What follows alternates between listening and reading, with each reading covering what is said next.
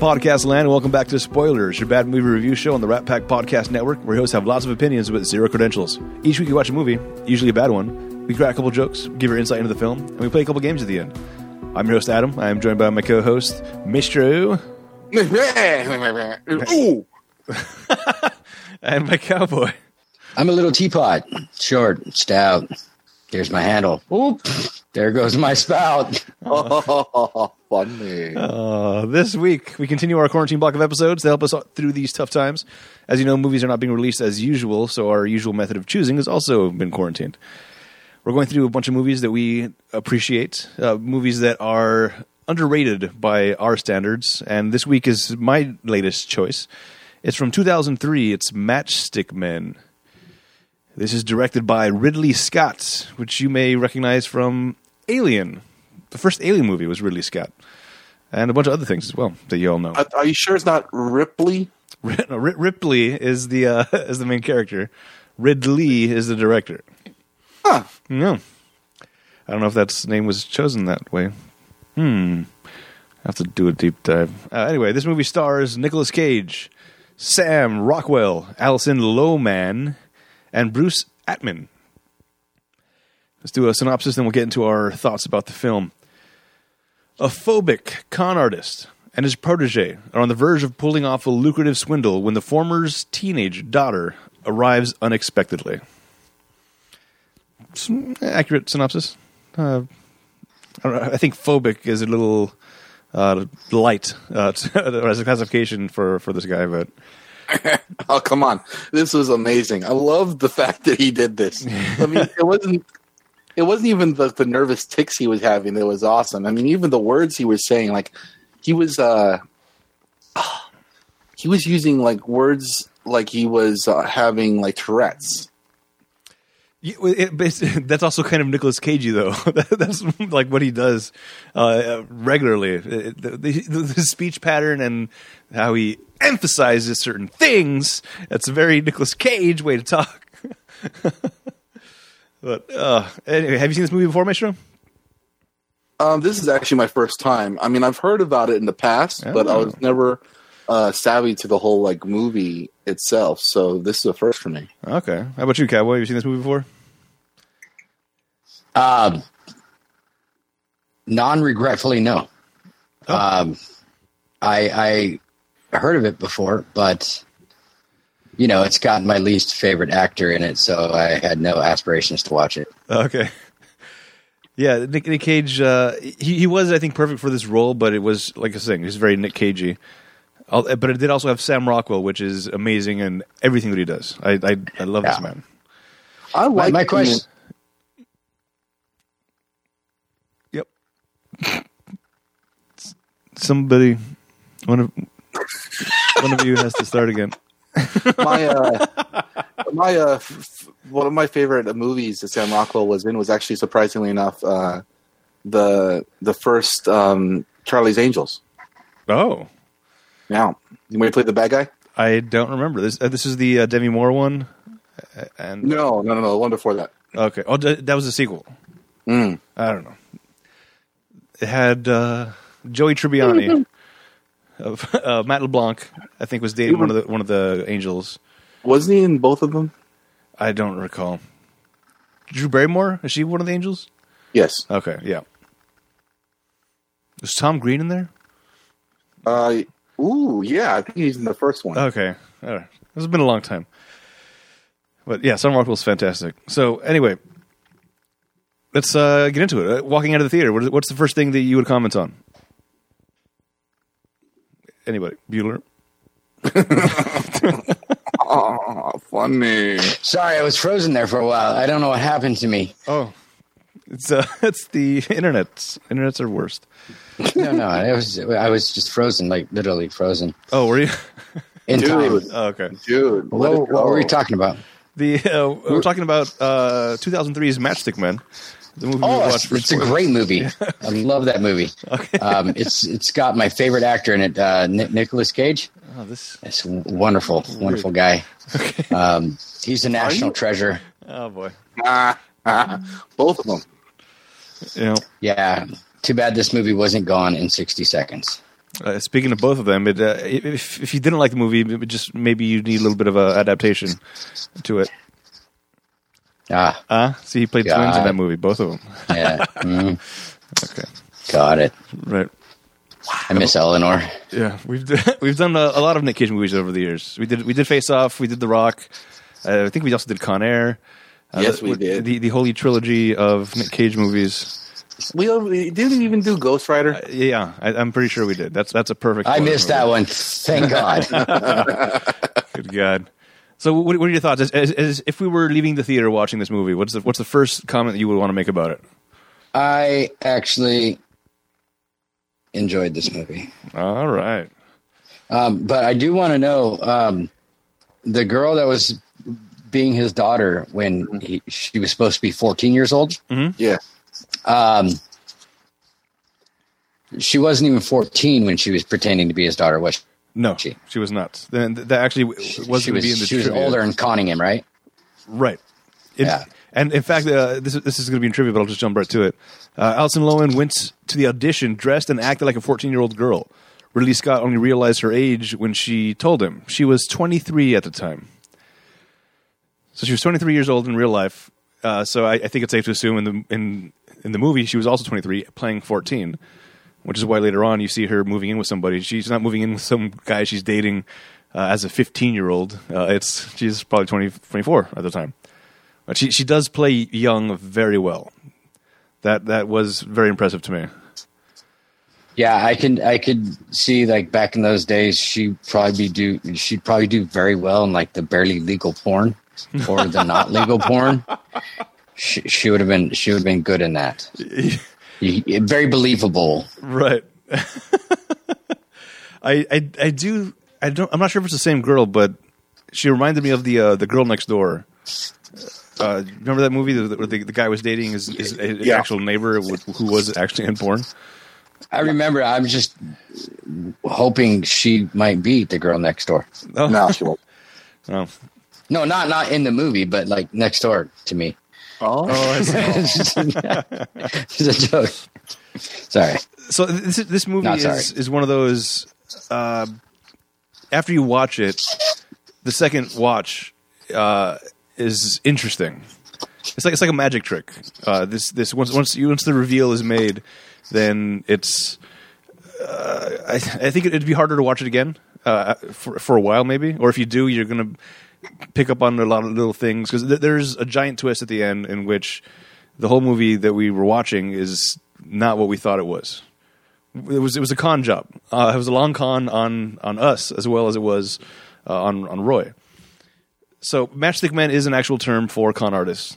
Uh, they they go through a bunch of them in the thing, and yeah, Sam Rockwell, Nick Cage, they're con artists, uh, and the daughter comes in as a wild card, and that's the, that's the crux of the movie. We now it it, it become it becomes kind of a it switches from a con movie to a adjustment movie of uh, uh, what fifty year old having to now readjust to a fourteen year old daughter that he didn't know that he had, and them kind of just learning how to rebond. Uh, as- now, as, as far as the way that they were with each other, did, was that was that believable to you? It was believable. Um, I also, unfortunately, saw the agony in um, that one guy who played Roy. Um, his his face when he was trying to be a father Yeah, and never having been a father before, and then the the saying very crude, nasty things to her, telling her to get out of the car and everything, but then going, "Oh wait, no, I'm sorry, I'm sorry, I'm sorry." It's it's like that that fear that that irritation gets in you, and you say something, then you're like, "Oh, damn it!" yeah, You know, uh, it was very believable for me, unfortunately. The, the the only thing that I was- I remember thinking about while it was all happening it was she seemed way too eager almost to want to be in his life. Uh, now, that, according to this this story, now, now if you haven't seen the movie yet, uh, spoiler alert, you're uh, listening to spoilers, so you're, you're about to get ruined. Uh, the, it, it's not his daughter in real life. uh, or not in real life, in the movie life. not his daughter. The whole thing was a setup. So from the beginning, she is conning him. Everybody, everybody, basically in this movie is conning the main con guy, and it happens. It starts happening pretty soon in the movie. I find it funny how, um, yeah, he's he's the one who didn't know it. Like, he, the doctor was even conning him. Yeah, it was engineered perfectly though. Sam Rockwell did an amazing Oh, yeah. job, and it's it's unfortunate that he basically took down his mentor, the guy that taught him everything he knows about con artist world or being a matchstick man, uh, man, uh, and he took him out.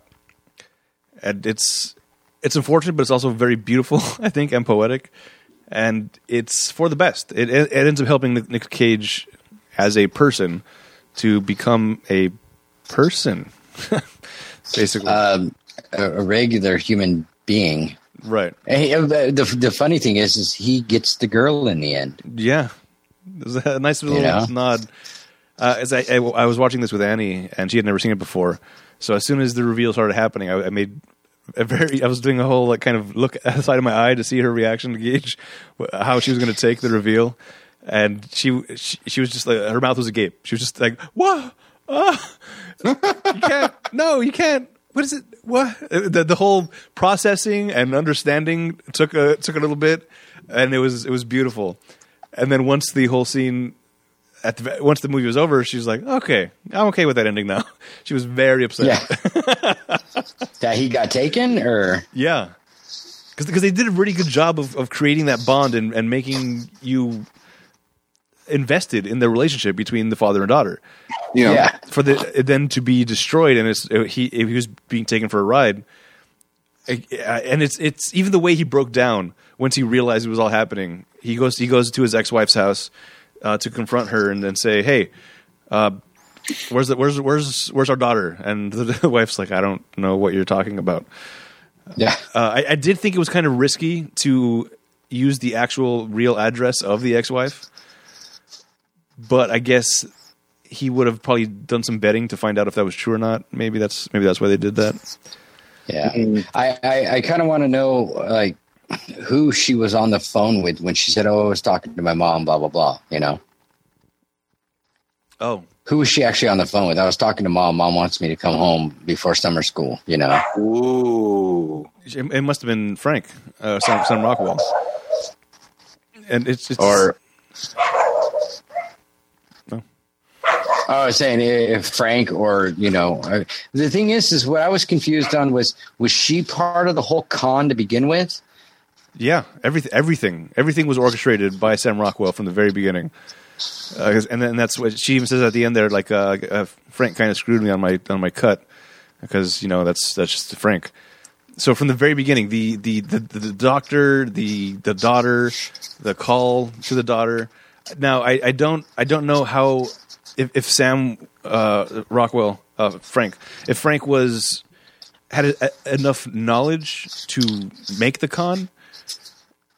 Like I, I think the, the con started with the doctor for sure, uh, because he gave Yeah. he gave him the number and the contact information for for him, and it's possible that after a couple sessions, uh, he talked to the doctor to figure out how can we con him, what's the best way, what has he said in these meetings, and then constructed the whole plan about the daughter.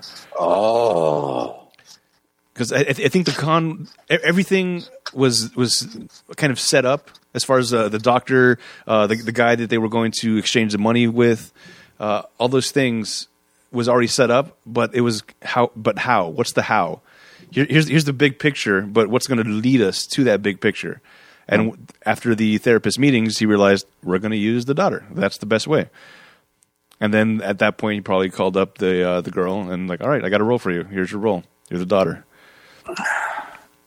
well, hold on a second. Um, didn't okay? Didn't isn't it how it happened? Oh yeah, the psychologist, yeah, and then that's how they got the daughter idea. And then the did you? I didn't catch that part. I might have missed it. How did he find out what she, who she really was, or where she would be immediately? What happened exactly is that, on that? Uh, he gave the doctor his ex-wife's phone number, Ah, yes. Okay, yes. so he was supposed to contact the ex-wife, and that's how the daughter got brought in. There, there was actually there was no actual conversation with the ex-wife. Yeah, he, he basically he said, uh, I spoke to us. She doesn't want anything to do with you, but your daughter wants to meet you. Right. Yeah, and then it, I- yeah. I thought I was just saying. I thought it was funny. She's 14 years old, um, or playing a 14 year old, and she goes to meet her dad for the first time on the side of a park. Like what mom would be like? Yeah, you can go meet your dad. I think he's a fucking loser. He's a criminal, and blah blah blah, and all this other stuff. Uh, yeah, why don't you go meet him at the park somewhere? Well, it's a public location, I guess. It, it'd be more ideal. Like a, a mall would have also worked. So somewhere there's a lot of people around. Uh, it, it, it, is, it does seem odd that you would let her go alone at 14. That's that's what I meant. Alone, you know. Yeah. I'm not going to go, but you you go ride your skateboard to the park, and he'll be some strange guy in, in a car. Yeah. it also bothered me how much he was smoking in the car with the windows Right. up. And it's just like, your daughter's going to be in that car. She's, she's going to walk out smelling like a, an ashtray. True, but I don't think he was thinking about that at the time, considering. Yeah. I guess it makes sense now that she was drinking a Corona and smoking and everything around the house. You know, Yeah. They, they, they also Yeah, played, played it there very was well. nothing. Yeah, yeah. Yeah, she, yeah, she, she's of legal age. Uh, so, so here's a little tick about it. I mean, like, okay, so remember that big twist where uh, is that guy that they stole the money from? How does he play into that into this whole con? Uh, he he was he he, was uh, he was there to help the bond with the daughter get deeper because uh, they played it perfectly. We got we got to do the con right now. You don't have time to drop off your daughter, so she now has to come with you to the meet. Gets involved in our in our world. She, gets caught by this guy, so now her life is on the line. So now you have to do whatever you can to save your daughter and the, build the trust there, and then eventually give her the give her the code. So basically, um, the guy, uh, what's his name? The guy that they're, they're swindling, Uh, yeah. right? Yeah, it doesn't matter. But so he was part of the whole bit, and he didn't really get shot. No. And Bruce McGill, Chuck. Yeah, okay, you looked him up. Gotcha. Yes. Yes. Okay. Uh, so he basically he's the one that actually was uh, part of the whole gig too. Didn't really get shot, um, and the girl was shooting blanks, so that way it made it more believable, right? Is that Right. was basically what happened? Yes. Okay. That's. I think a lot of it was kind of had to be done on the fly. There's no way he could have planned everything out from the very beginning. It, I, I think it, the whole plan evolved over time. Once once once the daughter found the gun, they okay, we can this can be part of what we use. Uh, how are we going to use it? And then eventually, got it. This is how it's going to go. See, My the- que- my question is though is uh, uh, Chuck didn't Chuck actually got shot I don't think so. because uh, but here's the thing she found she got Roy's gun out of the dog did he load it with blanks She did. She would have switched it because he know because she knows that he knows there is a gun there, so he wouldn't doubt that that's fake. The whole thing at the very end when he's in the hospital, like yeah, he didn't make it. They they, they wouldn't have killed the guy uh, for for real for this whole thing to happen. It was and every, remember everybody everybody's playing against Roy. So everybody, everybody you see is basically in on it. The only person that's not in on it is the uh, the check stand, the girl at the check stand at the grocery store.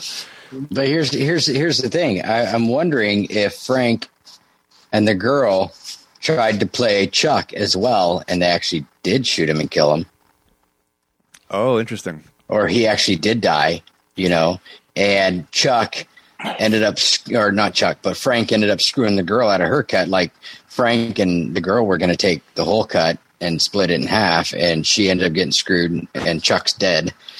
You don't hear about Chuck anymore. Right? no, you don't. The, the thing about it is, if that's the case, then those two guys that were in that were in the FBI. whole thing would have seen the dead body or something like that, right? Or do do you think they would move the dead body? I mean, if that that would have left uh, some sort of problem because now you have a body to get rid of, if that be the case. Yeah, no, no. th- th- This is a huge, huge thing. So we, we, fir- first uh, we have uh, uh, Frank is mastermind of everything. Uh, then we have Angela, the daughter. Uh, so that's, that's two. Doctor Klein, third person involved.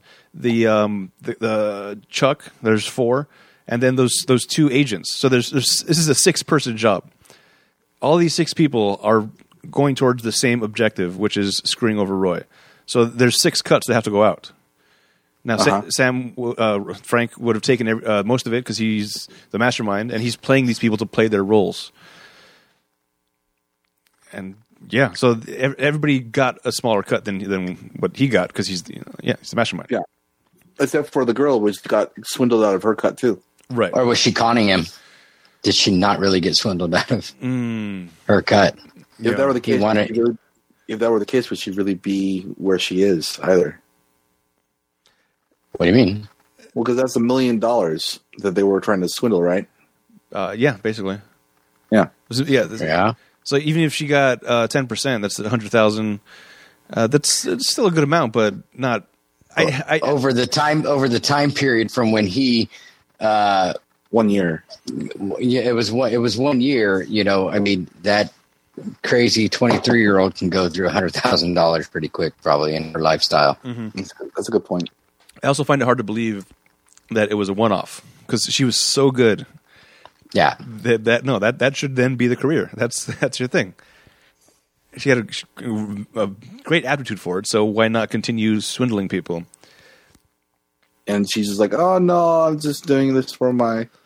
That was a one and done kind of a thing. Um, well she obviously didn't learn a lot from roy because he he always said you don't um do any jobs near where you live and she was like yeah you don't shit where you eat you know and Oh, so she's living in that area because now he's working at this remnant store right. where she lives, you know, which I imagine he's with the the the grocery clerk now, and yes. so they live in the same area. Oh, interesting. I had, hadn't thought about that part of it. So so she didn't. She, yeah, she didn't actually learn anything, or It's it's also possible that she did develop an actual connection to the guy and felt bad that uh, what she did. So whatever payoff she got, she still has to live with herself and what she did to this this this guy. So maybe that's why she couldn't do conning anymore because she's yeah, I, I didn't. The, the scene I didn't like in this though is a, after the end when she's leaving the the flooring remnant store, and she's like, "Bye, Dad."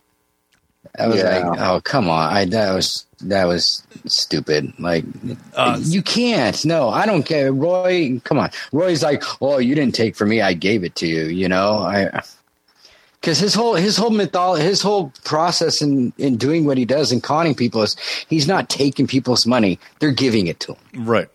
That was his whole thing. So I get the whole symbology. I was like, you didn't take it from me. I gave it to you. You know, like, don't feel bad. I gave you it.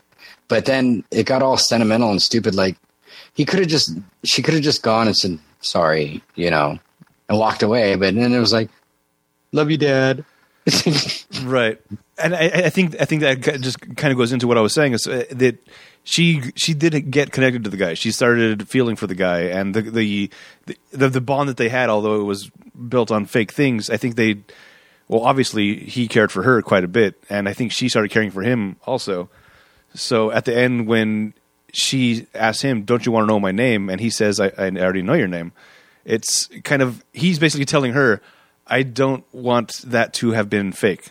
I want that to still remain a reality, Yeah. even though I, I'm acknowledging that you conned me, but I don't want I don't I don't want to let go of that." And that's why she calls him that. It also makes me remember a line she said in the movie when she was getting kicked out of the car and going back home. She's like, "You- "You're not a ma- you're not a bad guy. You just make dumb choices." Yeah, you- All right. Yeah, you're you're not a bad guy, but you're not the, the best one either. yeah, you're just not a very good one. Some something, yeah. Yeah. So I, I I think she did. Uh, catch feelings is a weird thing to say because they're father and daughter, but it's I feel like it's it's accurate. She she did she did catch some sort of caring for this man. Yeah. Uh, eventually ended up still screwing him uh, pretty bad, but uh, it's. I, it was it was nice. It, uh, father daughter things I'm I'm always a sucker for. So I, I I'm I'm just like, oh, it's so nice. It's cute. It's cute. Even though yeah, he lost a million dollars and now he's working at a carpet store. Uh, but in, in the same way that I guess he doesn't. He's see we uh bleh, words. he got out of the game. It seems he's he's not he's not conning anymore. He's not, he's no longer a matchstick man. Because of that experience. So I guess it's it wouldn't be far fetched to believe that the experience was that uh, it did the same to her. Where now she's out of it. I do think though that because of what happened, he was able to move on with his life and not feel like he was actually put down from his ability or inability to socialize. Have you noticed that once he got that job, he was able to do everything he wanted to do? Yeah. As a normal, as an average human being, that wasn't like torn down by his supposed uh, issues with his mental capacity, mental issues. Mm-hmm. Not to mention, he was able to go move on with his life. He wasn't just stuck with the fact that he was going through a monotonous, uh, basic, clean, and simple lifestyle the whole his whole life. Yeah, like did did he get that way after his ex wife? Yes, Oh, I don't. I don't Yes. I don't recall if that was addressed. It was addressed. yes, Oh, okay. Yeah, so that so he lost a lot of mental ability in his own in his own head. There was nothing really wrong with him. He just couldn't think clearly. Right. Yeah, and, and it's even what the, the the fake doctor I think correctly says. Yeah, I was giving you placebos. Uh, I wasn't giving you actual medication. The, the medication you thought you were getting. Uh, it, it was mostly in your head, and that, yeah, I think he was right. So even, the doctor, the fake doctor, I think helped him a lot more than he, he probably was intending to. maybe that's the reason why he's not so angry. I mean, because not he actually got a new lease on life where he actually got to do what he really wants to do, or at least move on instead of just going over and over and over the same thing. Right. He gets to live a life now that's not just entirely set up to making sure that the home's clean and tidy. Yeah, and I, I actually uh, kind of uh, can equate this to uh, experiences in my own life where there, there was there was a time uh, back in the day. I think this might have been a little bit before Cowboy, but Maestro was there for it. I, I was I was dating a girl that was all in on for a very long time. It was one of my long cons to actually make her my girlfriend. It took like I think three years uh, before we actually started dating. And when that relationship ended, it, it it broke me in a way. I thought, and I thought after that was over, like I I'm out. I'm out of the relationship game. And then wasn't Yeah, we went drinking a lot. yeah. yeah, and that's I think that's when I started doing uh playing pool a lot more as well and I joined the pool team and all the things and I was trying to and the podcast even got started because uh in in part because of that relationship failing. It was it was a good distraction for me and whatnot. And I had thought for a long time that I would I would never love again and I, that, that that I'm done with that. And then once I got to the next girlfriend, I I was it kind of showed me it proved to to me that I do have the capability to still love. That one eventually also ended, but it but it, it was it was it was necessary because for me it taught me that I wasn't broken and that I do still have that capacity. And I think that's that's what happened for, for that's what this whole thing was for him. It, it showed him he can open up to somebody else. He can have normal relationships with other people, which is which then enabled him to move on, have a regular life, ask this check stand worker out, marry her, I would assume, and then Hoo-ah. now have a kid on the way. So yeah, it it it showed that it showed him that he wasn't as broken as he thought he was. I think. How did he explain to the grocery clerk where the little girl went, who was his daughter? He did explain to her, said, "Oh, she went back to her mom's." Yeah. Did she? Did he end up oh. explaining to her? Yeah, uh, she. I'm never contacting her again. She went with her mom for good. Interesting. Uh, I I would assume eventually he would tell her everything that happened. Uh, oof, that's a tough one. Do you do you tell do you tell your girlfriend? I used to be a major con artist, or is that something you uh, keep close to your to your vest? Yeah, like you're, you're building. You're building this new relationship supposed to be on truth and, Yeah. and positivity and and you know everything you've been searching for since your ex-wife, and which is why you're. But at the same time, you you've you're you're conning her Yeah, because you're not telling her the truth of who you were. Mm. You know, I mean, even if you're not that anymore, would he say, "Yeah, I used to have a million dollars in a safe deposit box, and I used to be a really good con artist, Yeah. and I had a partner that kind of swindled me and conned me with a bunch of people, and they took all my money. Now um, I sell carpet." right. So, I lost a million dollars that I I basically took from old people and desperate people that could not Yeah. afford to lose that money. I took it from them, and then it got taken from me. and because it was a fake daughter the entire time. That's that's a weird thing to try to explain. I think in a relationship. Holy crap! And then what would you do later on in life after you have the kid and you're married to her and she finds out that uh, you were a criminal? Hmm. Wow, I I don't know. I, I think definitely it's not a it's not a first date a conversation. Uh, I, I I think that, Well, my my understanding is they never got caught right yeah nobody got caught. because they, they they were never in the system. They never eh, because the the whole scene where he finds out that his quote unquote daughter Yeah. who was conning him had been arrested before and they fingerprinted her and everything. It, it was such a big deal, you know. The reason why they were able to continue doing this over and over again is because if they got caught on videotape or they wouldn't have their fingerprints or anything in the system. Yeah, So he, he, he technically was not a criminal because he never got caught. true.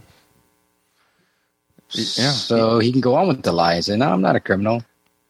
I made bad choices, but I never got caught. yeah.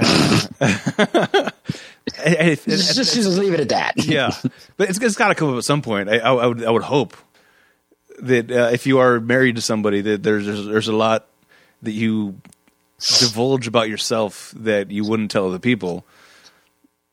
Uh, but then, what's the statute of limitations if she ends up having a conscious? And There's no statute of limitations, dude, in a marriage. Come on, man. no, no, no, I'm Like, talking about the, as, as far as the crimes that he committed. Five years. Fi- Okay, so maybe after five years, that's when he tells her everything when she can no longer turn him in. I was, I was like, statute of limitations in a relationship. No, dude, come on. If you made mistakes in your past and you were somebody that you love, you should be able to say the mistakes that you made in the past and the dumb choices you made when you were a lot younger and then be okay with, okay, well, I don't see you as that person anymore. Um, Yeah, no, I shouldn't say anything to you because well, your your your spouse goes. So when you were five years old, or ten years old, or fifteen years old, what, what you, oh, sorry, statute of limitations. You only get to know what happened after I was twenty eight. Yeah, which is exactly the opposite is true. As, as far as relationships, uh, I, I- think there there is no statute of limitations. At any anything you've done over your entire life, they will get upset about as if it happened yesterday, because there's no statute of limitations in relationships that way. So so maybe that is something you just keep to yourself until the end. would, would they- would they would they get mad at you though? They they would definitely get uh, feel hurt by certain things. I don't know about being mad. Well, I mean, it depends on. Well, obviously, it depends on what you've done. You know, obviously, you can't go through a relationship with a, a girl and marry her, and five, six, seven years into the marriage, be like, "Oh yeah, um, I'm on a sexual predators watch list because I uh, sodomized a kid." You know? obviously, that's that's like something brutal, you know. Right. But like, yeah, I made bad choices. I, I used to con people out of money. I don't. I don't do that. I haven't done it in years. Yeah. Um, I straightened up my life, and now I'm on the straight and narrow. I feel something like that. They'd be like, "Oh man, I'm so lucky to find you now, and not back then." Because back then, you know, Yes, but then also, would it not then implant something in your brain? They have they have these tendencies. He has the cap- the capability to do these things. Is that ever going to be used against me? I guess that depends on how the relationship is. Yeah, when he says he has to work late, is he actually working late, or is he conning somebody somewhere else, or is he cheating on me? Or uh, I mean, I guess, I guess it would depend on when the, the, the carpet store closes. I mean, if the carpet store closes at five and he goes, I got to stay here till eight and work late, like, what are you doing? measuring carpet. Somebody, uh, it was a big order came in. Did They have a I'm munching, I'm munching on some carpet. I mean, Ah. womp womp. I got this new remnant in stock. It's it's uh it's got a warranty on it. I got to test it. Oh boy. Uh, yeah. As far, as far as like negatives for the movie, there, there wasn't a whole lot for me. The, the the biggest thing to me was how how much the daughter was willing to give her life to this stranger uh, after fourteen quote unquote uh, fourteen years of not knowing who the who your father was to then eventually open up as much as she did. That's that's like, I think the only real complaint that I have for the movie. Uh, anything anything bug you about it? Any anything that kind of didn't mesh? I would say, I mean, honestly, majority of the time, I actually had a inclination that I didn't believe the daughter. Hmm. Like, for instance, you remember when she was in the car and he was like going after going to town on her and on his attitude and stuff like that, Yeah. and then she immediately went straight to cry mode. Yeah. Ah, I I didn't believe her. I mean, honestly, it felt like I'm like, this seems forced. This seems like she's not really invested, and this is just a game to her. Which was the reason why I started thinking when she was part of the the crew at the end. I'm like, oh, that see, I can see that coming now. But Okay. So, so you had doubts from the beginning, even. Yeah, I that's from the beginning because it didn't seem right. It didn't seem right. Everything seemed weird. I'm like, first of all, it was just her and him. You never met the daughter, never met the wife until like later on when he actually confronted her about it. Mhm. So I'm like, hmm.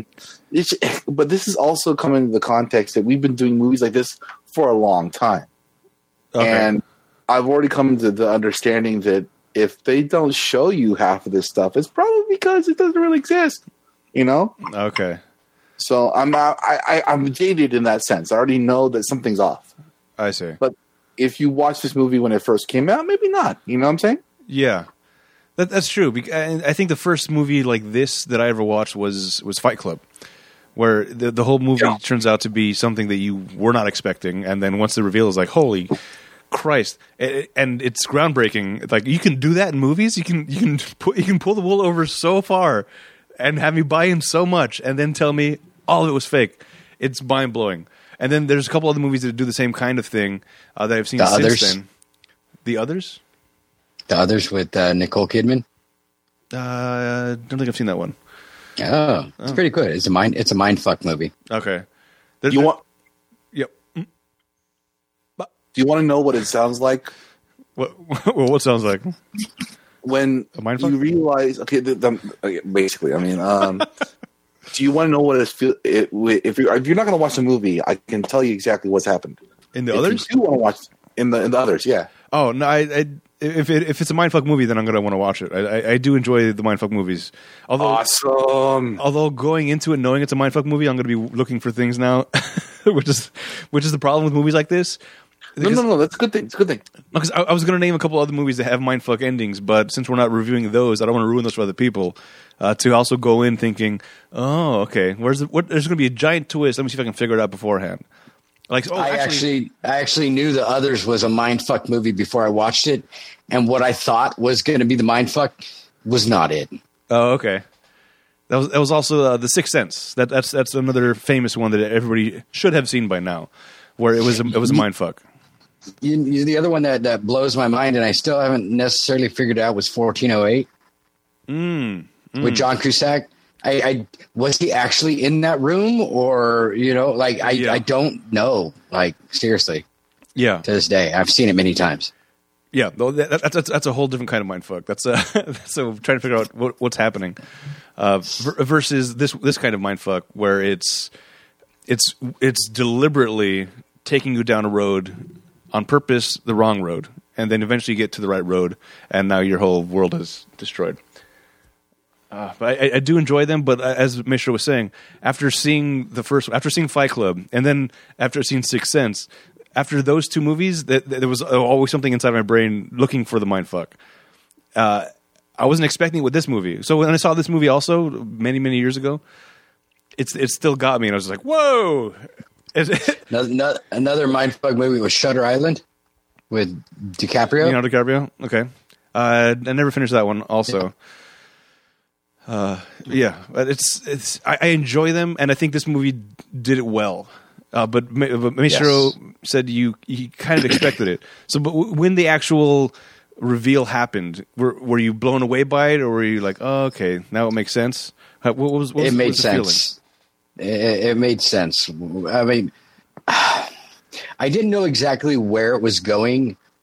Uh, I didn't know. Obviously, I didn't know it was um, uh, he was being taken until uh, after they weren't turning the air conditioning on in his hospital room. Yeah, I don't know who you And and what what he wakes up, he's like, "It's hot in here. It's hot in here." Now, what I don't understand is he was handcuffed to that bed. Right. And then all of a sudden he's not handcuffed and he just gets up out of bed Right? and walks out. Yeah, well, because That- they uh, they're not trying to kill the man. If they if they left him handcuffed there, then he would die. So they uncuffed him once they got what they needed, and then disappeared. As soon as they got that code, everybody evacuated the entire building, and they went on to Zihuatanejo or wherever they're going to end up with, with their, all their money. Don't shake your head at me. That was a good reference. How dare you? Shawshank man. Uh, so they they had to let him live because I, I think also what's weird is there there's respect I think among the matchstick men, which is why I think Roy never went after everybody. Why he was able to see the daughter and they were able to have a conversation because you got me. We're in the same business. We know what we're doing, and you got me. So there's a little bit of respect. I mean, there's hurt feelings, obviously, but it's a respect, I think, because what they do is very hard to do successfully, and they were all very good at it. So getting the getting taken the way that he got taken, I think there's respect there. So, so how about you, Maestro? You you were saying that you kind of uh, had your iffy moments throughout the movie. So when the reveal happened, how how did you take it? Uh, 'cause- okay, I've seen uh, something similar to this, very similar in um, the White Collar movie, TV show, Mm. uh, where the guy tries, where they basically swindle a guy that's doing some a giant uh, Ponzi, not even a Ponzi scheme, but it was like uh basically he was cheating people out of a bunch of money that he was funneling out of a charity. Okay. and they and they put him into uh, a, a bed where uh, where he's supposed to like get a replaced liver or a replaced kidney because both of his kidneys are failing, hmm. and he comes out because the, it starts getting hot. No one's no one's coming in. Weird shit's happening because the machine's not working anymore. I'm like, as soon as it happens, I'm like, oh fuck, the whole thing's a fake. Yeah. Oh man. so yeah, so as soon as I saw that, immediately it's like the air is hot, the air is hot. I'm like, oh no, there's no hospital where the air is hot. That's not right. That, that's my favorite, you- favorite part Uh-huh. about movies like this is when that moment's happening and you, and, and your body, I think, starts realizing what you're watching before your mind does. You're just like, ah. Wait, It- no. It kind of it kind of reminded me of the first episode of Walking Dead. You know, where Rick Grimes wakes up and he's in the hospital and he's like, "What's going on?" You know, How amazing would that be as, if, if that's where the movie went from that point forward? He wakes up and zombies are taking him. Like, what? What? What are we watching right now? what happened to the daughter? What happened to every? How did you take such a that? That would be a twist that you would never see coming and would blow your mind. if that was the opening uh, episode to Walking Dead, that would be fucking epic right there, dude. Oh man, fantastic!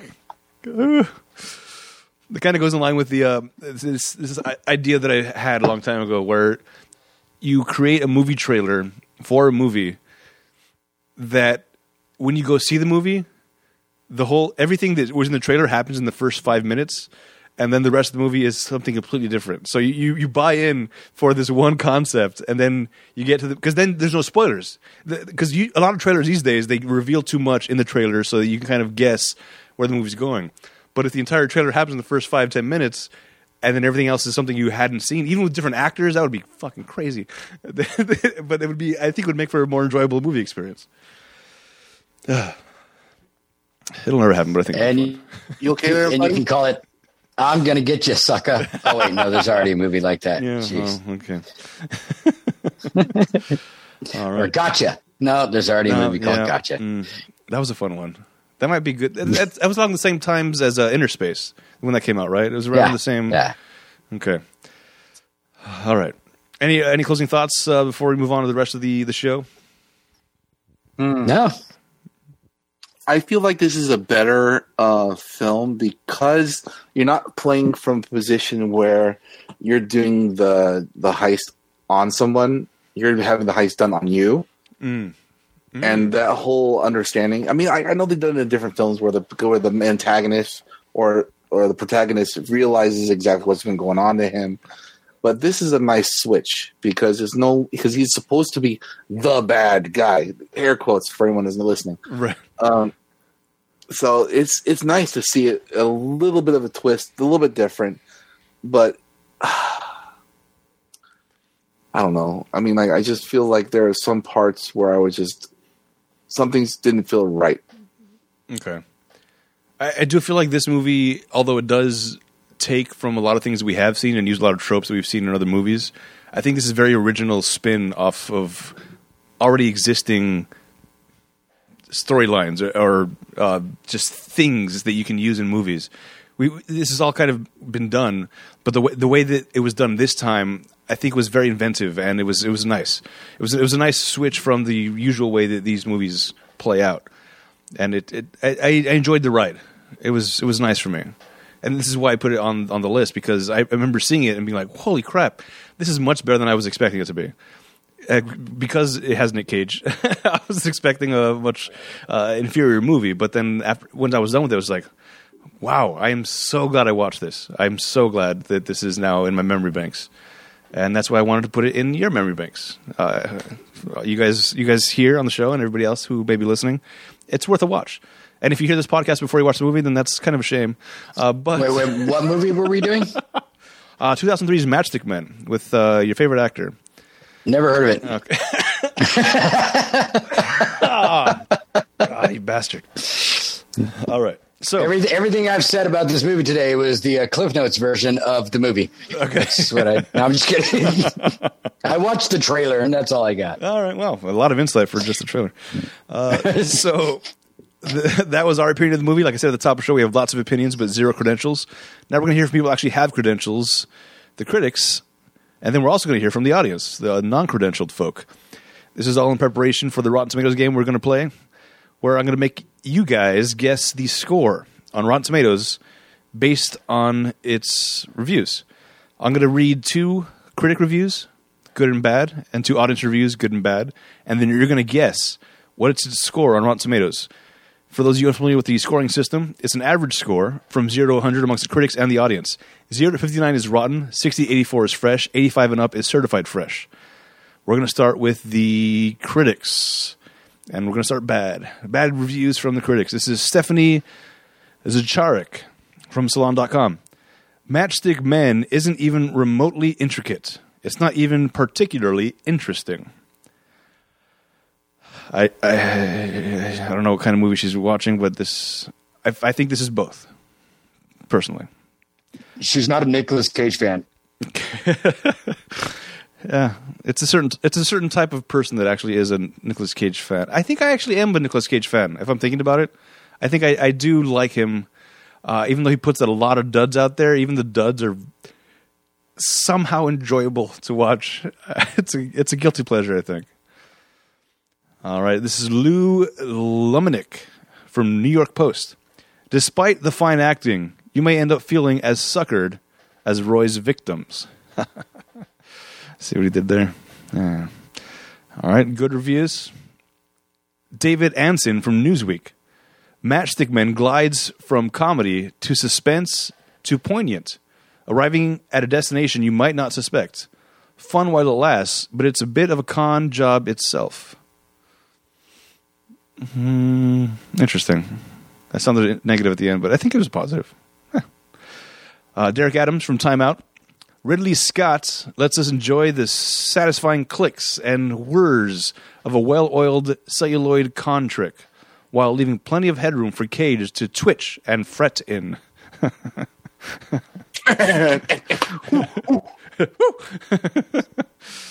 Uh, all right, so those are the top critics from Rotten Tomatoes. What do you guess the score is based on those reviews? And of course, you watching the movie. Ah, okay. Um, I'm gonna go with. Okay, this film I felt like it did well. We're doing critics. Mm-hmm. Seventy. 70 for the critics. All right. So you're saying fresh but not certified. Yep. 56. 56. Oh, you're going rotten.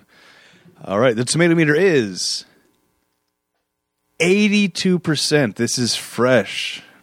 Oh, we were doing critics. I was just doing myself. Oh, okay. okay. All right. We'll do the audience now. O- only because it's Nicolas Cage, not because it was a bad movie. Okay. All right. So that was the I- critics. Let's do the audience now. We'll start with good reviews from the audience. This is from Aaron M. Hmm. Uh, Matchstick Men is a sophisticated drama which offers one of Nicolas Cage's performances of, of his career. What? One of Nicolas Cage's performances of his career. All right, they just don't know how. This is why they're not a top critic. Uh, it's particularly witty, and the plot is intelligent. It's really hard not to enjoy the characters as they all work so fluidly with each other. Matchstick Men will distract you with a genuine interest before stabbing a knife in your back with an excellent twist. A particularly cunning movie, which I thoroughly enjoyed. All right. Ray review. So, uh, I didn't mention earlier, but the way I'm choosing the reviews for the audience, I'm choosing four and a half stars and up for the good, and two stars and below for the bad reviews. All right, so here's another one from Damon, Damon S. A great Nick Cage flick about two con men and their lives. Though one's whole life may be a huge con in the end when a daughter from Roy's past tries to reconnect. Hijinks ensue, and hilarious dialogue with interpersonal relationships is a pure pleasure to watch, such as Cage and Rockwell's characters react to the situation at hand. A pleasure to watch. I really enjoyed this film for the acting, the writing, to the ending. All right. Let's go to the bad reviews now. This is from Kizzy T. Not a good movie. Don't recommend it. It's too slow and not enough action or drama. Not as well written uh, as the good reviews. Here we go. Gregory R. The con here is Ridley Scott trying to trick us into thinking he can make a non boring movie. By the end of this flick, your hand is picking up the phone to call the movie police for the crime of trying to pass off this piece of crap as a con movie. For a con movie to be a success, it must con the audience. The movie only succeeds in boring its audience. Woo! All right, those are the good reviews and the bad reviews That's from the raw, audience. dude. What's that? That's I, raw. I, I, I agree with the last one. I'm just kidding. I can't say that because I actually said I'd like the movie. I'm just being pessimistic because I'm not a big Nicolas Cage fan. All right, Well, pe- people you don't like can sometimes do good things. it's because he's a bad actor doesn't mean he's a bad actor. Yet sometimes people you like do horrible things. That's true. That is very true. I, I was challenged on this recently about like uh, about Bruce Willis. Like I, everybody knows I'm a huge Bruce Willis fan, and uh, I think I was talking to my mom. She's like, "Is there a movie, a Bruce Willis movie that you don't like?" Like, yeah, there's a couple. He's done. he's not. He's not. He's not a hundred percent all the time. There's a couple that are. Oh, I wish I hadn't watched because it kind of hurts the uh, the brand for me. Anyway, What do you think about the whole nine yards? fantastic. Super. Jimmy the Toulette. I love that movie. By So way. good. All right. Uh, so that we, I gave you the good reason, bad reviews from the audience. What do you think the audience score is? I'll go first this time, Mr. oh, Uh, That, mean, that means you go. Seventy nine. 79. All right. 68. Oh shit. He's got to do math. That means it's in between sixty eight Nice. and seventy nine. Yes, Nice. you are one percent off. What? One percent greater distance. The correct. The, cor- the correct answer is seventy-four. Seventy-four It goes to seventy-nine. Was that that was Cowboy? Cowboy said Yeah. seventy-nine. All right, you got it by one percentage point. You were five Yay. away, where Maestro was six. Oh, that's for the end of the show. The yay. yeah, Sorry. right. We'll cut and paste. All right. Uh, Paul Giamatti and Gary Oldman were not in this movie. We like Paul Giamatti and Gary Oldman, and we uh, basically feel them being in any movie makes it instantly better. So the way the game is played, we have to take a character out in order for them to be in it. So who would you take out, and who would you replace in to make this a better movie? I would take Nicolas Cage out and put anybody in its place. Is it possible to change out the daughter and put Giamatti in there? ah, no, no, no, no, no, no. I think Paul Giamatti should be Chuck. Ooh. he'd be great, Chuck. Absolutely, Yeah. fucking Lulu. Yeah. And, and then and then and then uh, Gary Oldman. Um, I think he would do pretty damn good as Roy. I, I actually agree, hundred percent. Although it, it, it's hard to take Nick Cage out because this is, I, I think this is a perfect Nick Cage role because the character. Because it plays to his fucking acting skills, dude. That's Exactly right. it. Yeah. But Yeah. here's the thing Gary Oldman can do that and way much more. Yeah. No, for sure. If we're, if we're choosing a better actor between Nick Cage and Gary Oldman, it's definitely Gary Oldman. Okay, thank There's, you. uh, there's no doubt there. I'd take the girl and replace uh, Nicolas Cage with the girl. what? The girl that played Angela, she could play Roy. Oh, I see. Okay. I thought I wanted to see Nicolas Cage as the daughter. That would be very confusing. Well, he'd probably do pretty good at it. Pretty- All right. So let's do let's do trivia now. This is the part of the show where I give you guys little bits of facts or information you may not know about the movie. S- mentioned earlier, but Alison, uh, the character that plays Alison, is 23 at the time. So I think it's safe to assume uh, that Angela was also 23 in the movie. Uh, Roy's pills are actually Benadryl, a popular over-the-counter allergy medicine. They are not. That makes sense. They are not whatever menopause thing that they were saying, but they're they're Benadryl. Uh, this one actually, I caught this and I called it out during the movie to Annie. The airport scenes set at Los Angeles International Airport (LAX) were actually filmed in the main entrance of the Anaheim Convention Center, a mile south of Disneyland. Due to a change in security measures uh, for the airports, filming rights have been severed, uh, severely restricted on airport property. I remember seeing that and saying that's that's a convention center. That's that's because I spent a lot of time at the Anaheim Convention Center because all of the conventions that I go to because nerd. Uh, but yeah, all right. Frank Mercer was named for Frank Sinatra and Johnny Mercer. Roy's character is seen playing these records in his apartment. Hmm. Sinatra, man. Anytime you work them in, that's good. All right. Money makes the world go round. We want to put this film into perspective with other films that were released this year so we get a feel financially how it held up to its peers. The estimated budget for this movie was $62 million. What do you think this grossed worldwide, U.S. and foreign box office Ooh. together? 128. All right, 128. as as much as I don't like the lead actor in this movie, and I say I don't like Nicolas Cage, but there's movies that he's done that I actually like. I've, I've said it many times. I like the National Treasure movies. Uh, yes. you know, but it's the movie that I like. I just don't. I can't get behind Nicolas Cage, but he is. A, there are stupid people out there that like him, and and How dare you? um, I joke, I joke, I kid, I kid. But I, I think I think his name is a draw. Um, so having him in this role in this movie was probably a draw, and I knew Maestros. Or I know Maestro said one twenty eight. And I would like to do the whole freaking uh, price, Price is right. Right. And if you go over, you lose. And I'll say one dollar, but um, I, I can't do that. No, you got to be close. Um, I'm going to say 152. 152. So you're going above Maestro. All right. Yes. In the U.S., this grossed $36.9 million. Oh. The foreign box office said was $1. a trillion. Wow. No. Uh, it was $28.7 million, bringing the total worldwide gross to 65.6. So I should have gone with my gut. if you would have said a dollar, you would have been closer. Yeah.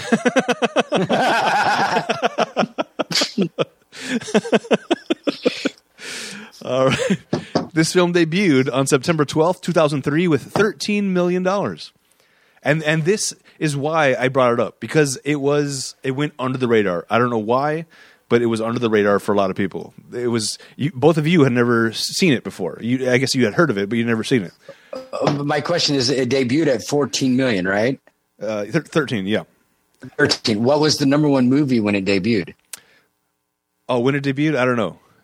Uh, as far as that weekend, i I can find out. But this was the 79th highest grossing film of 2003. Any guesses at what number one was for 2003? If you can remember that far back. Was it a uh, a, a movie? It was a. yes, uh, it definitely was.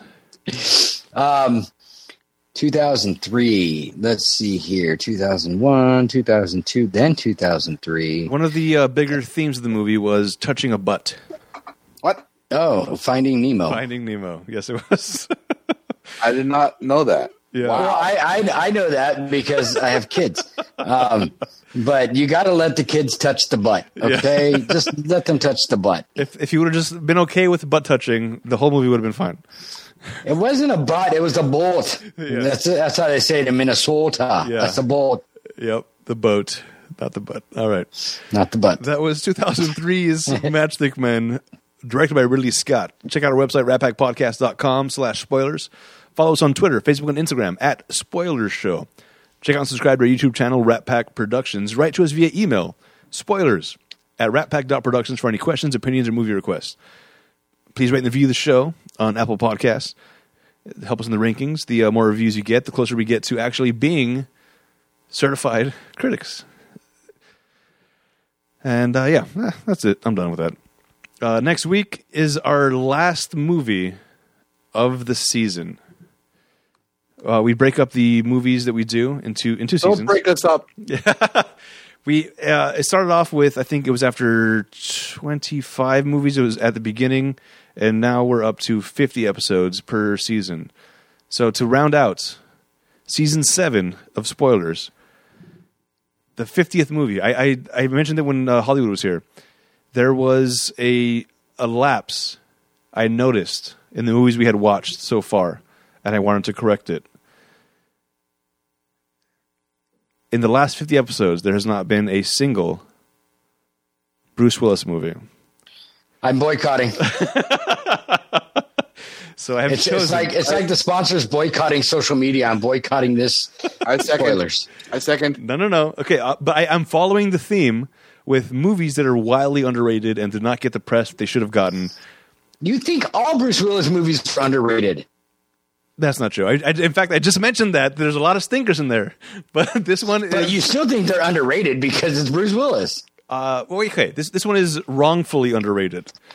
Okay, This movie, we'll see if we agree. yes, uh, I, I I'm very curious to hear your take, and if you haven't even seen it, this one also, along with Bruce Willis, also stars Billy Bob Thornton. From 2001, the movie is Bandits. They are Huh? bandits. They're common criminals, basically. Uh, it's Do they chew tobacco or what? Skull bandits? Tobacco? no, just Okay. bandits. No? like burglars, uh, thieves. So they wear bandanas over their face?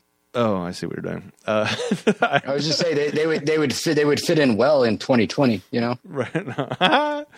no, th- th- this movie, I from the first time I saw it, I was blown away by the the uh, how well the story was told and how much you were part of it, and how Bruce Willis is awesome and Billy Bob. I, I think this movie to me is when I started actually enjoying Billy Bob Thornton more than I had before. Like, all right, I like this guy, is this before or after Angelina Angelina. Jolie? Oh, uh, ooh. I think it might be during. It's 2001. I'm not sure when they were married. I'll check it out. I'll I'll, I'll look it up, and uh, during the next episode, we will. Uh, I'll, I'll, I'll bring it up. My my question is is do you think they separated because he realized she's a fucking kook? like crazy. And by by that I mean she's crazy and nuts, like mm-hmm, mm-hmm. woo, out there. Yeah, that was a weird relationship. I, I remember That was like she. she had it's a, like the hot. a, It's a like the. of. Well, it's it's well, I'm just kidding. I'm just go, go ahead. So that- for that during that relationship, I think uh, Angelina Jolie famously had a, a vial of Billy Bob Thornton's blood as a necklace that she would wear around. Uh, they were they were really into each other, I think, until they Didn't weren't. they get like tattooed wedding bands or something like that? oh, I don't know. I Uh, I don't know, but but I'm just it's like I think of that that I think of Angelina Jolie and it's like have you ever seen that video on YouTube of the the the sexy crazy scale, the hot sexy chick and the Oh, crazy yeah. scale and yeah, that that's what she makes me think of like she's she's like very sexy but not marriage material like not yeah. She's not the unicorn. She's not the mythical creature that we need to study. You know, she's the ooh, she's nuts. Oh yes, in Unicorn. And But speaking, hot. Speaking of Unicorn, she was also in Gone in sixty seconds, in which uh, Nicolas Cage mentioned his unicorn as Eleanor, and Eleanor. and she played the mechanic, the hot mechanic. Well, she was the hot mechanic for Eleanor, which was the unicorn, and just so happens that the unicorn was a car. Yeah, the one that got I said that like Nicolas Cage, Yeah, by the way. that's very good. All right, guys. See, it's not hard to act like him. You know? No, it's just not. Oh my god. Oh, uh, Wolowitz uh, from Big Bang Theory. Yeah, Yeah. Mr. He- what? he was on uh, a, t- a TV show from back in the day with, with Matthew Perry, which was also in the whole nine yards. uh, Bruce Willis movie. Uh, it was called Studio 60 on the Sunset Strip, I think, something like that. Where it was it was basically a drama version of uh, 30 Rock, which was it was it was about how SNL gets created. And Wolowitz was one of the actors on SNL, and he did an amazing Nicolas Cage. It was freaking amazing. It was fantastic. If you, if you haven't seen it, you should look up uh, wh- whatever his real name is, Wolowitz, uh, as Nicolas Cage from Studio 60. It's fantastic, and it's it's perfect because Nicolas Cage does have a very specific way of talking and moving around that he nails perfectly. All right, we're done here. Uh, thanks, guys.